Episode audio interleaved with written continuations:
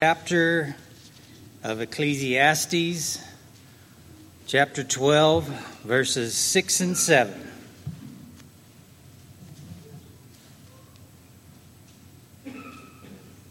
Remember your Creator before the silver cord is loosed, or the golden bowl is broken, or the pitcher shattered at the fountain, or the wheel broken at the well.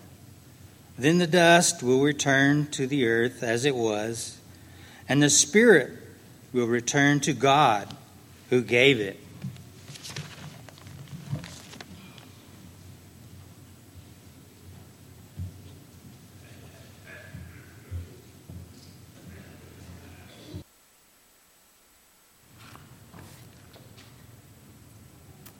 It started off being called Decoration Day a day when you would go to grave sites and decorate the ones who had passed on before. It wasn't until 1971 that we came to know it for what it is today Memorial Day. It will be celebrated tomorrow.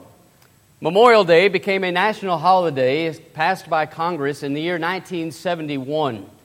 And it is a day set aside to remember those who have fallen, those who in military service have paid what we call the ultimate price. And we set aside a day to remember the fallen, remember those who have gone on before us. And it has taken on not only a meaning of remembering those in military service, that is its primary function, and we need to remember that, but it also is a day to remember loved ones who have gone on before us. Death, they say, is a part of life. Death is a part of life. It is something that has touched us all. It is something that will, in the end, touch us all. Our day is coming, and the Bible tells us this, and we need to be reminded this morning. I just want to look at death. And I want to encourage us, actually, by looking at the subject of death. It is encouraging when we look at the, the Word of God and we see the pictures that God gives us that we can begin to grasp an understanding and a longing for actually that day. That day when we do pass from this life and the encouragement that comes from being right with God and the fact that Jesus came to destroy the one who had the power over death so that we do not need to live in fear of that day. I've come to encourage us this morning through study of the Bible looking at death. I want us to think about this, and this morning I want to do something very simple. I want to look at six pictures the Bible gives us of death. Six pictures that we find in God's Word. These are not the only six pictures that we find, but I hope that this will be encouraging and uplifting, and maybe this morning we can help each other as we think about this topic that the Bible gives so much information on. The first picture I want you to consider with me is death is a separation. That is a simple picture that the Bible gives. A moment ago, we had read for us Ecclesiastes chapter 12, verses 6 and 7. The Bible says in verse number 7 that the dust will return to the earth as it was, and the spirit will return to God who gave it. It is a separation between the spirit, the soul that is within us, and our flesh, made of dust. And the dust, the Bible says, is going to return to the earth where, where it came from, and the spirit is going to go on to be with God who gave it. Death is a separation. I know that you know this. I know that I know this, but it is it's fascinating to me to see the number of times that the Bible uses this expression, this description of death. You go to the New Testament, for example, in James chapter 2 and verse number 26. In that context, James is talking about faith and works, and he says, For as the body without the spirit is dead, so also is faith without works. It is a separation of the body and the spirit. And Paul uses it, James uses it rather, as an illustration. Open your Bibles to Luke chapter 23. A couple of verses here I just want you to consider with me in this first picture of the fact that death is a separation. Here are words from the cross. Jesus suspended between heaven and earth with nails through his hands and feet. As he is hanging there, Luke records these words for us in Luke chapter 23 and verse number 42. Then he, this is a thief hanging next to Jesus on another cross, he said to Jesus, Lord, remember me when you come into your kingdom. And Jesus said to him, Assuredly I say to you, today you'll be with me in paradise. What was Jesus saying? Was he saying that you're going to get off of that cross and you and I, in this bodily form, we're going to go together and be in paradise? Is that what he's saying? No. What he's saying is, I'm going to leave my physical body, and you're going to leave your physical body, and today you're going to be with me in paradise. Our spirit is going to depart this flesh, and we are going on together. But we're leaving that flesh behind. Well, you drop down a few more verses in that same chapter to verse number 46, and the Bible says that when Jesus had cried out with a loud voice, he said, Father, into your hands I commit my spirit. And having said this, he breathed his last. He didn't say, Father, into your hands I give my body, into your hands I give my flesh, into your hands I commit my spirit. And he breathed his last. He died. And what happened? His soul, his spirit separated from his fleshly body.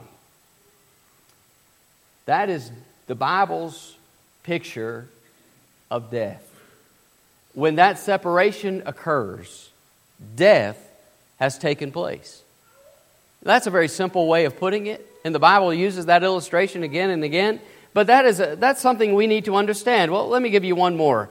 1 Corinthians chapter 15. Another time that we find this picture given that we can understand.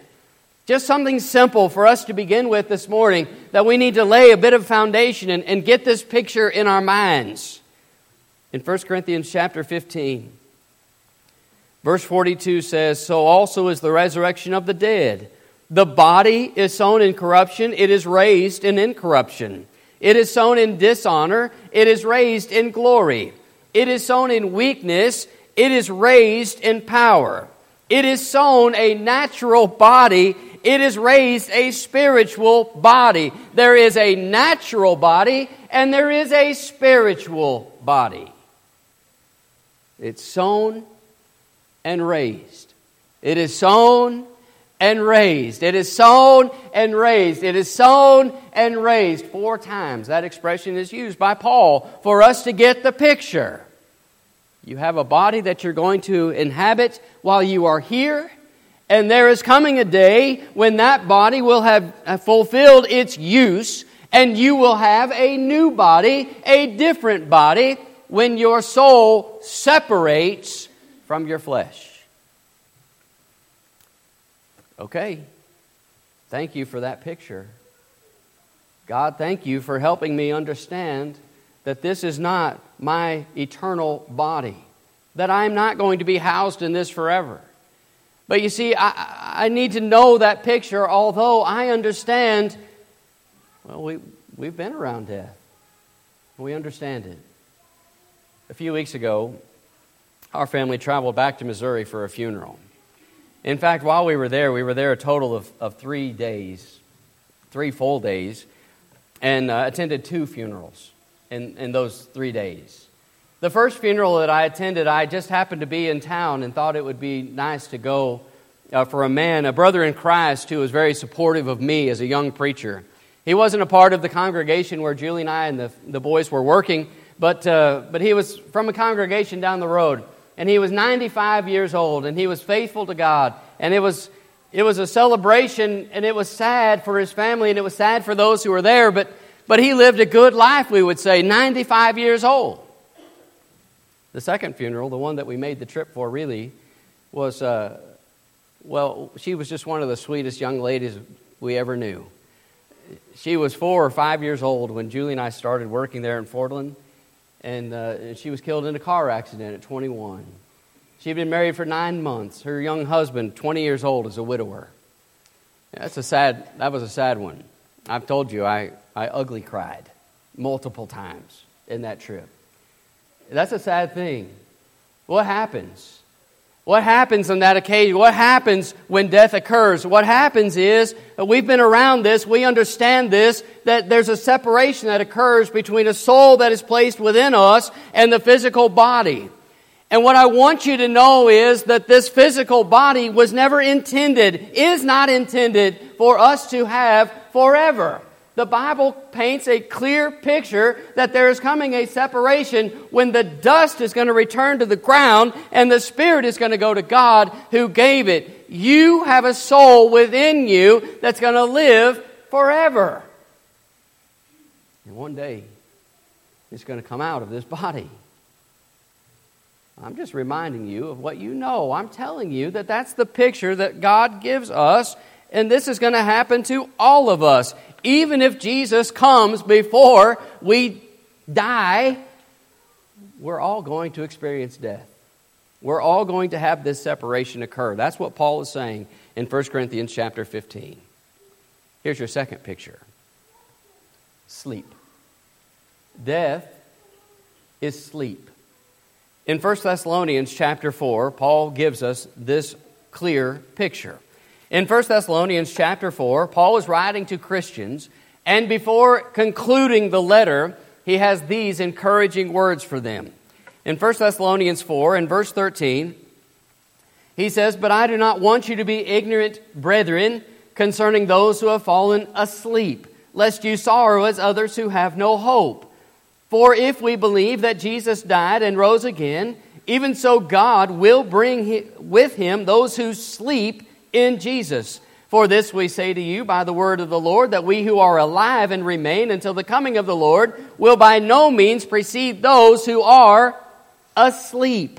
For the Lord himself will descend from heaven with a shout, with the voice of an archangel, and with the trumpet of God, and the dead in Christ will rise first. Then we who are alive and remain shall be caught up together with them in the clouds to meet the Lord in the air, and thus we shall always be with the Lord. So comfort, he says, one another with these words sleep. You see, the separation is going to occur for everyone. For everyone. For the child up through the aged one for everyone who has ever lived, separation one day is going to occur. This is what I want you to think about. This description of death, sleep, is a, is a word used in the New Testament only for those who are faithful to God. To faithful Christians, death is pictured as sleep. Now, sleep. I love sleep. I didn't ever appreciate sleep enough when I was growing up as a young person. But I have reached a point in my life where I really enjoy sleep. I look forward to sleep. I remember as a kid, my dad uh, worked in a jewelry store, and that jewelry store between Thanksgiving and Christmas was open every single day. They were open seven days a week. And so even on Sundays, my dad would get up and we would go to worship and, uh, and then lots of times we drove separate vehicles, and he would go and open the store, and he would work all Sunday afternoon, and he would meet us back for worship that evening. But all afternoon, even he was working. And so Thanksgiving was his last day off before Christmas. And he could get to be somewhat of a bear. Uh, it, it just didn't take much to, to set him off at times. My dad is a very easygoing, uh, very calm person, very funny and good personality. But when you are sleep deprived, your body doesn't appreciate it, does it? And so I used to laugh at him when he would come home and he would sit in his recliner and he would just immediately go to sleep. I used to laugh at him and say, How in the world is it possible that someone could just sit down and immediately fall asleep? Until my boy started laughing at me when I did it. You can do that, can't you? You can do that. When you're worn out enough, you can just sit down, close your eyes. The other day, uh, Julie was talking to me, I think, and, and I just all of a sudden wasn't responding. Uh, it just happens, doesn't it? I love sleep. I loved it. I love sleep. You, you know those days when your children have pushed every button, every button that you might have, and and you, have just thought about, uh, well, you, have had thoughts go through your mind of, well, you know, what am I going to do with this child? And, and they've just driven you to your very last edge that day, and, and then you walk into their bedroom and uh, you see them sleeping, and you're really glad that you were able to control yourself that day and that they're still alive. And you watch them sleep, and, and you see the peace of sleep. The peace of sleep. I think in a, in a young child, you get a better picture than anywhere else of the peace of sleep. And they're just resting and they're just sleeping and, it's a beautiful beautiful picture. I'm telling you that that's the picture that the bible paints for the faithful christian in death is sleep. The bible says in revelation 14 and verse 13 blessed are the dead who die in the lord from now on. Yes says the spirit that they may rest from their labors and their works do follow them. It's rest, it's sleep, it's that, it's that beautiful picture of having gone through this life and having all of the temptations, all the trials, all the struggles, all the pain that you've gone through in your life. Now you're able to be with God, and it is rest, it is sleep, it is the picture that we're given there. It is now. I don't have the struggles. I don't have the worries. I don't have the, the evil surrounding me. I can be in the presence of God and I can praise and rejoice and be with Him. Sleep. I will say this that's not the picture given until we die. All right? Some stop and they want to rest before death. We're to be always abounding in the work of the Lord. 1 Corinthians 15 and verse 58. We are to be faithful until death to receive the crown of life. Revelation 2 and verse 10. So don't stop before you get there. We're to be abounding in His work. But the Bible tells us that death is a picture of sleep. Number three. Turn over to 2 Timothy, just a couple pages over maybe from where you were in, in 1 Thessalonians. Look at 2 Timothy chapter 4, and you might have thought we'd get to this passage, and here we are. The third picture that we find here is a voyage. Death is a voyage, the Bible tells us. In 2 Timothy chapter 4 and verse 6, Paul says, For I am already being poured out as a drink offering, and the time of my departure is at hand. That's the word I want us to consider the time of my departure. But he goes on to say, I have fought the good fight. I have finished the race. I have kept the faith.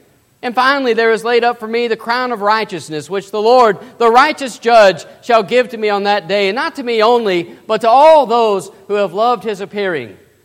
Paul says, I know what's waiting for me.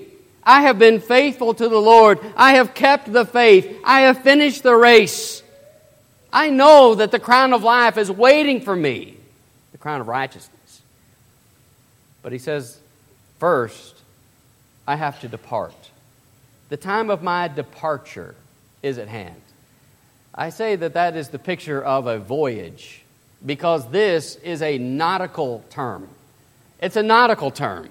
It's a nautical term describing the process of loosening the ropes from the pier or the dock, of loosening the ropes and setting out to sail. That's the picture that Paul is painting for us here, and that's exactly what death is. It's loosening the ropes and, and going. It's a voyage. Well, maybe you haven't done much sailing lately, but have you been to the airport? Well, maybe you haven't done that either lately. But you know, when you go to the airport, you look at the monitor and you see if everything's on time, and hopefully things haven't been canceled or, or delayed. But, but there are two columns when you look at that screen. You have the arrival time and you have the departure time. And that's what I want you to think about as death. What it is, it's, it's that departure column. Paul says, I'm getting ready to depart. And that departure, well, it's, it's a one way deal. It's a one way.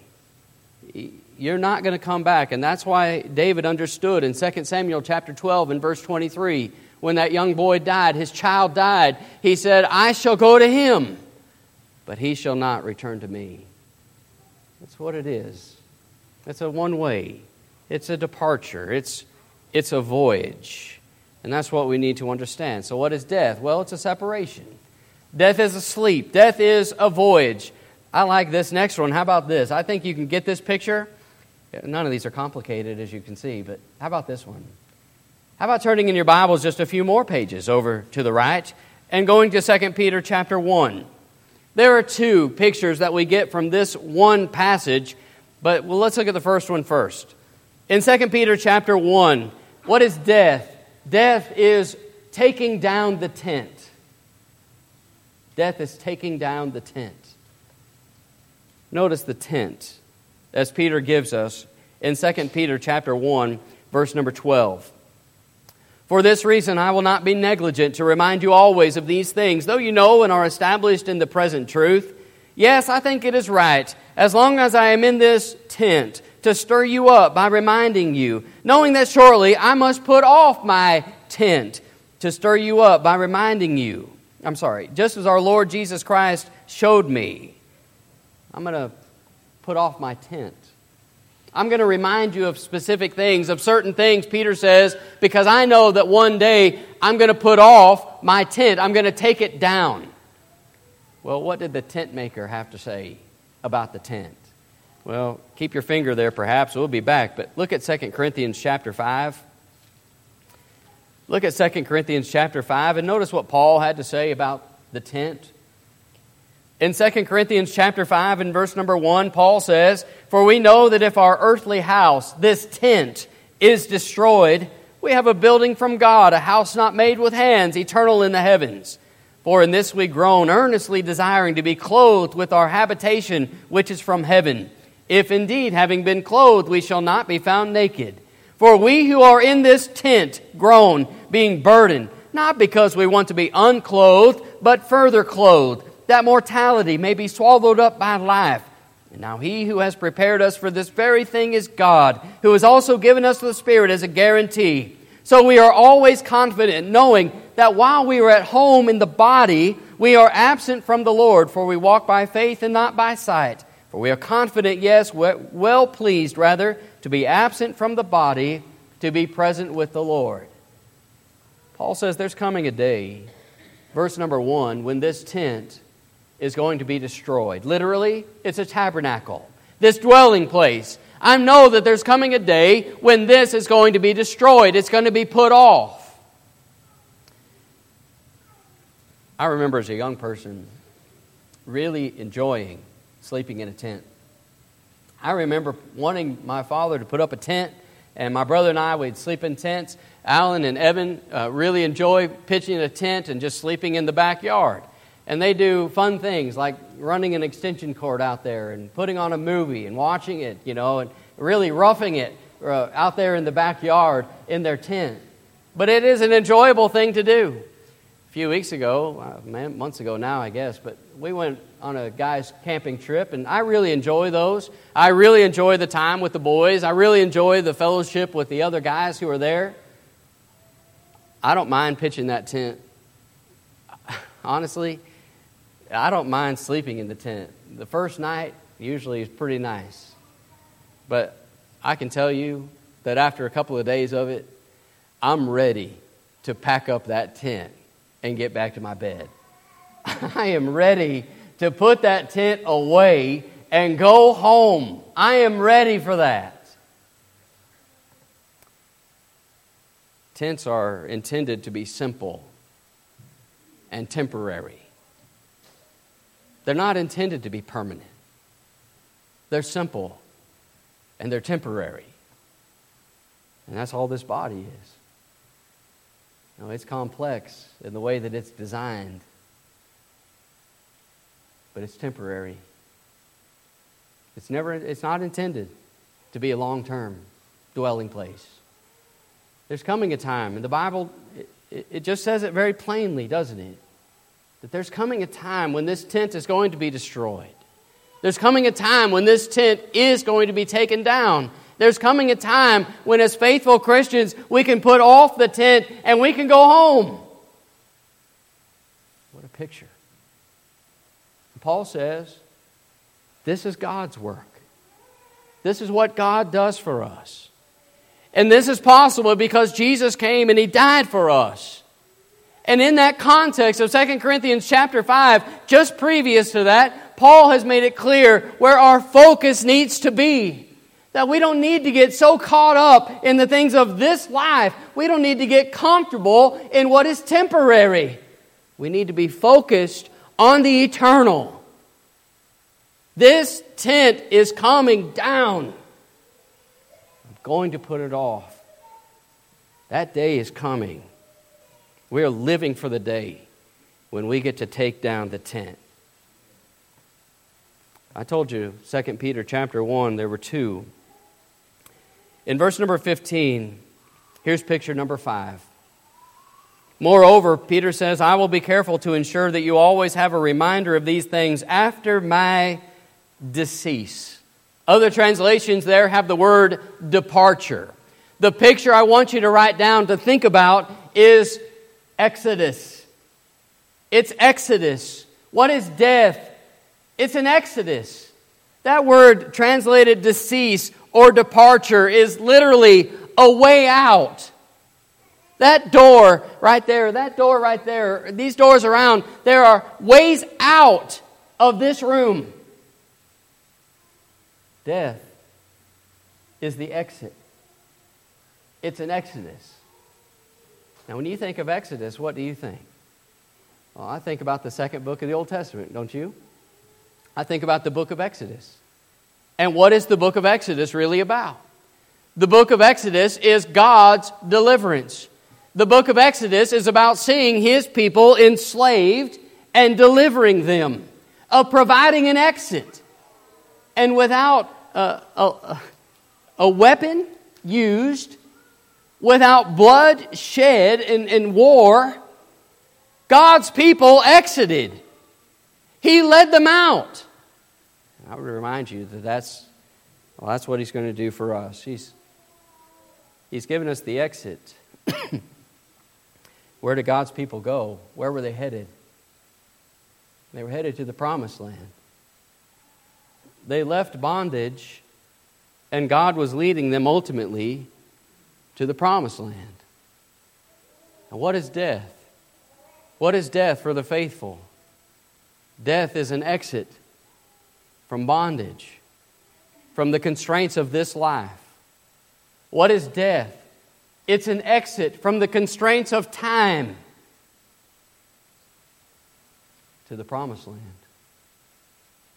It is an exit from, from this side, where we are bound by time, to the land where time doesn't exist.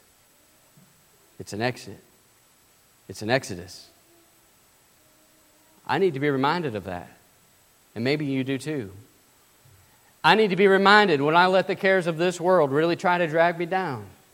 I need to be reminded of that when I allow things of this life to take, take place, perhaps, of God and putting Him where He needs to be on the throne of my life. I need to be reminded of that when I am tempted to put things in this life uh, first and ahead of Him. When I allow myself to get attached to the things of this life, I need to understand that I'm going to exit this life. Where am I going? God says, I want to lead you home. I want you to be with me. I've done everything I can do. I've even given you my son so that you can go to the promised land and you can be with me. What is death? It's an exodus. What is death? It's separation. What is death? It's sleep. What is death? It's a voyage. What is death? It's taking down the tent. What is death? It's an exodus. What is death? For the child of God, it is precious. Precious. That's what the psalmist says in Psalm 116 and verse 15. Precious in the sight of the Lord is the death of his saints. I mentioned my dad. I, want, I want you to get the impression ever that my mother isn't a wonderful, wonderful person. I love my mother.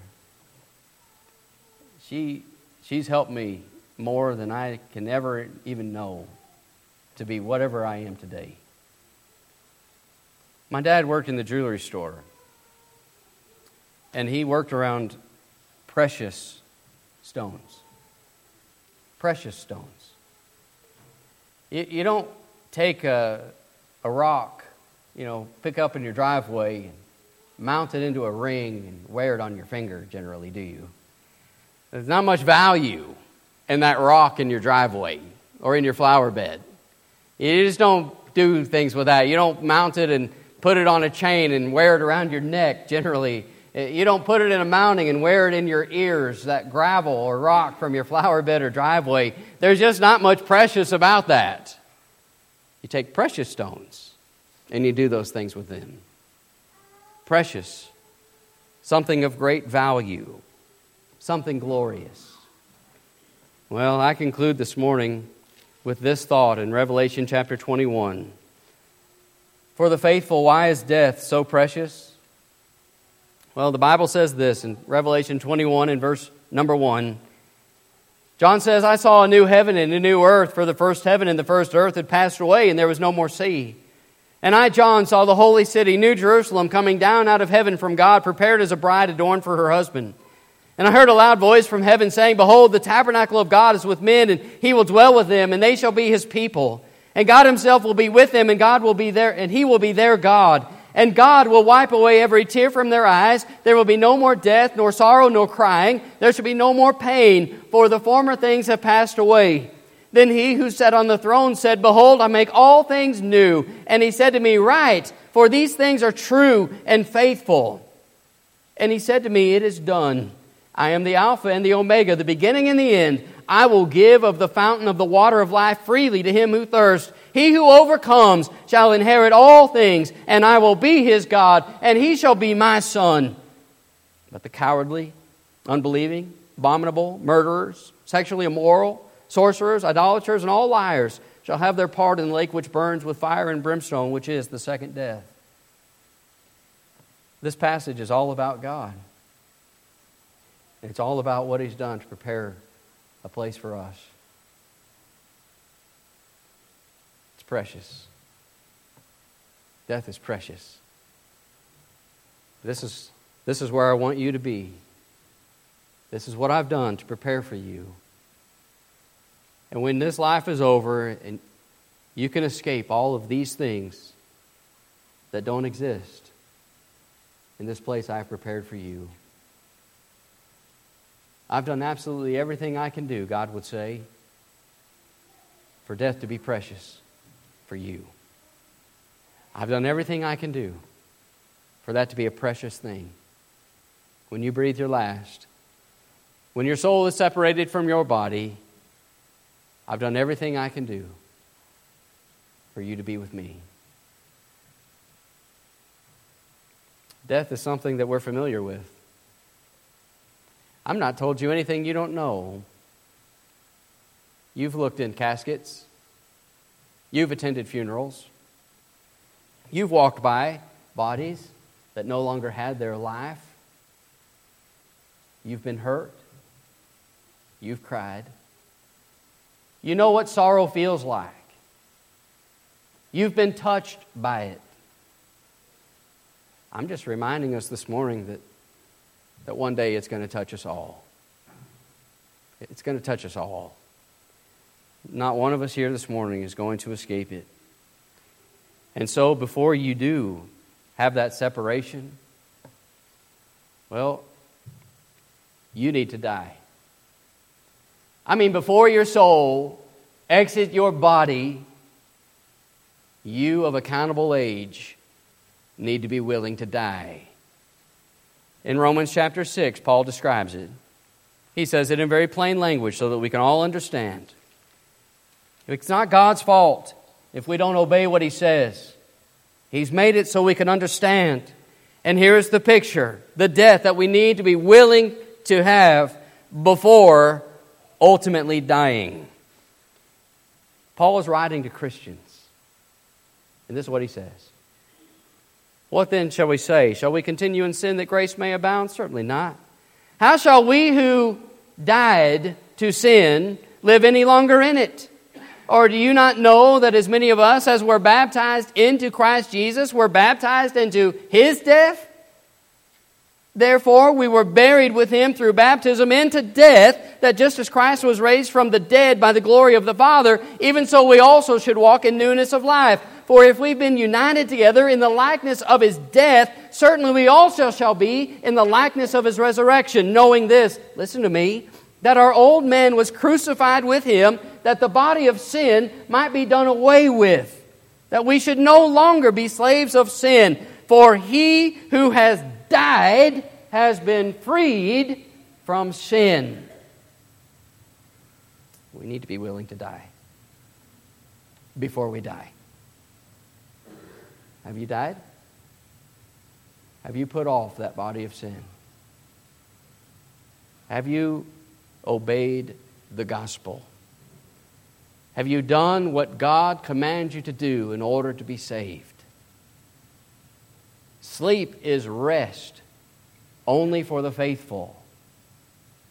We're all going to take that voyage, but we're going to end up in one of two places. Why not this morning make sure that you go on to be with God? We're all going to exit one way or the other. We're all going to exit, but why not exit and go with be with God in the promised land? Why not make sure that your death is precious. Do you believe this morning that Jesus Christ is the Son of God? Are you willing to make that confession? To repent of sin in your, in your life and to be immersed in the waters of baptism, as Paul tells us here, it is there that we uh, uh, come into the likeness of the death of Christ. It is there that we contact the precious blood that was shed for us. It is there that our sins are forgiven. It is there that we then rise up to walk in newness of life. Will you become a child of God today? Will you become a Christian? The Lord's invitation is extended to you, and we would beg you to come. But I would also hasten to say this in verse 11, same chapter. Likewise, you also, he's speaking to Christians, reckon yourselves to be dead indeed to sin, but alive to God in Christ Jesus our Lord. Do not let sin reign in your mortal body, that you should obey it in its lusts. As a faithful Christian, or as a Christian today, are you faithful? As a Christian today, are you letting sin reign in your mortal body? Do you need to repent this morning of something amiss in your life? I've come to encourage us this morning by talking about death. It's a precious thing for those who die right in the Lord. Are you right with the Lord today? If the answer is no, I have good news for you. The Lord's invitation is extended, and He says, Please come to me. I want to make you right. I want you to go to heaven. I want you to be with me forever. Are you ready? If you're not, then please respond this morning by coming to the front while together we stand and sing.